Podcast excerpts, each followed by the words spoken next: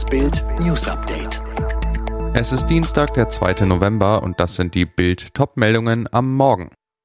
Klimakonferenz beschließt Entwaldungsstopp. Finale beim Kampf um den CDU-Parteivorsitz. 17. Staffel von Bauer sucht Frau gestartet.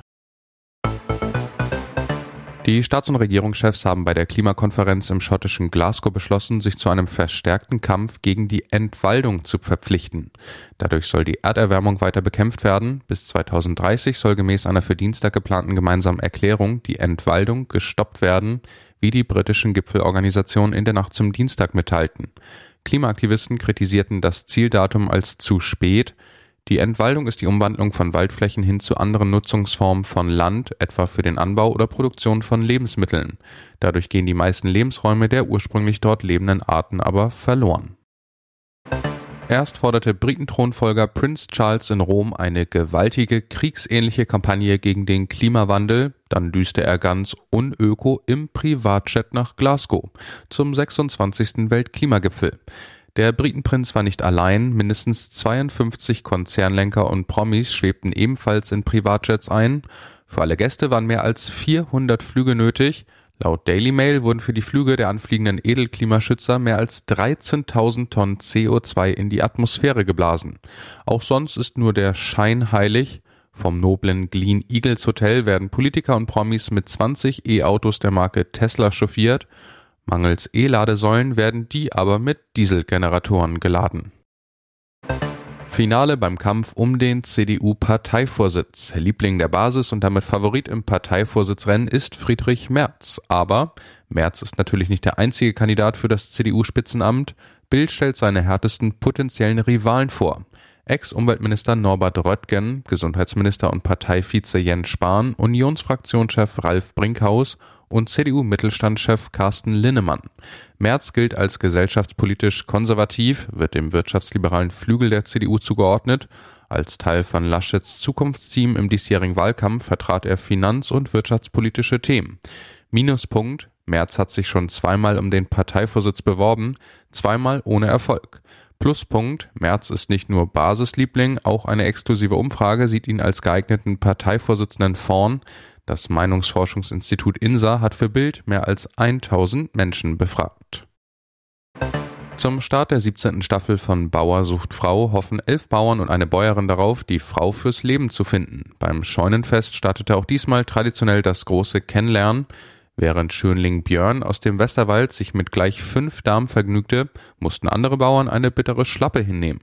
So etwa Bauer Hubert aus Oberbayern, der Ferkel- und Bienenzüchter hatte zwei Damen zum Scheunfestgespräch dabei und durfte sich über Geschenke freuen.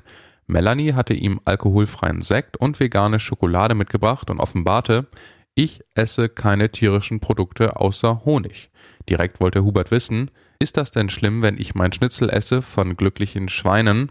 Das wollte er sich nämlich nicht verbieten lassen, doch das Fleisch will Melanie weder essen noch anschauen und fällt eine Entscheidung, ich muss dir leider was sagen, ich möchte das heute leider abbrechen. Sie sind das neue Traumpaar und zeigen allen ihre Liebe. Alexander Zverev und Freundin Sofia Tomala waren in Wien erstmals gemeinsam bei einem Tennisturnier. Er holte seinen fünften Turniersieg des Jahres, sie drückte in der Box die Daumen. Am Tag nach dem Triumph schreibt Sophia an ihren Alex auf Instagram, Herzlichen Glückwunsch, mein Liebster. Ich könnte nicht stolzer auf dich sein. Ich bin erschöpfter als du. Muss wohl am Alter liegen. Zwischen beiden liegen acht Jahre. In seiner Siegesrede hatte Zverev bereits direkt seine neue Liebe angesprochen. Sophia, danke, dass du an meiner Seite bist seit neuerdings. Ich hoffe, das wird nicht das letzte Mal sein, dass wir zusammen eine Trophäe anfassen. Noch zehn Jahre oder so musst du es mit mir auf der Tour aushalten. Nach dem Erfolg in Wien jetteten beide zum letzten Masters-Turnier der Saison nach Paris. Unfassbarer Vorfall beim Drittligaspiel in Argentinien zwischen Huracan Las Heras und Ferro de General Pico.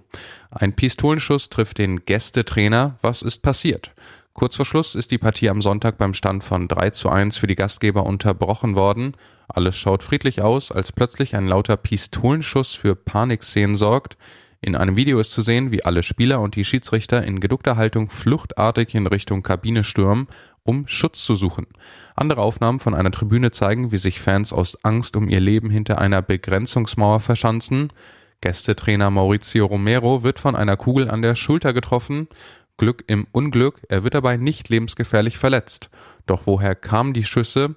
Aus dem Fanblock Huracans, wo die eigenen Fans aufeinander losgegangen sein sollen. Die Gewalt im Stadion ist offenbar keine Seltenheit. Alle weiteren News und die neuesten Entwicklungen zu den Top-Themen gibt's jetzt rund um die Uhr online auf Bild.de. Fitbook hat einen neuen Skill, mit dem du in nur 10 Tagen fit wirst, ganz einfach zu Hause mit nur 10 Minuten täglich. Sage jetzt Alexa, öffne Fitbook.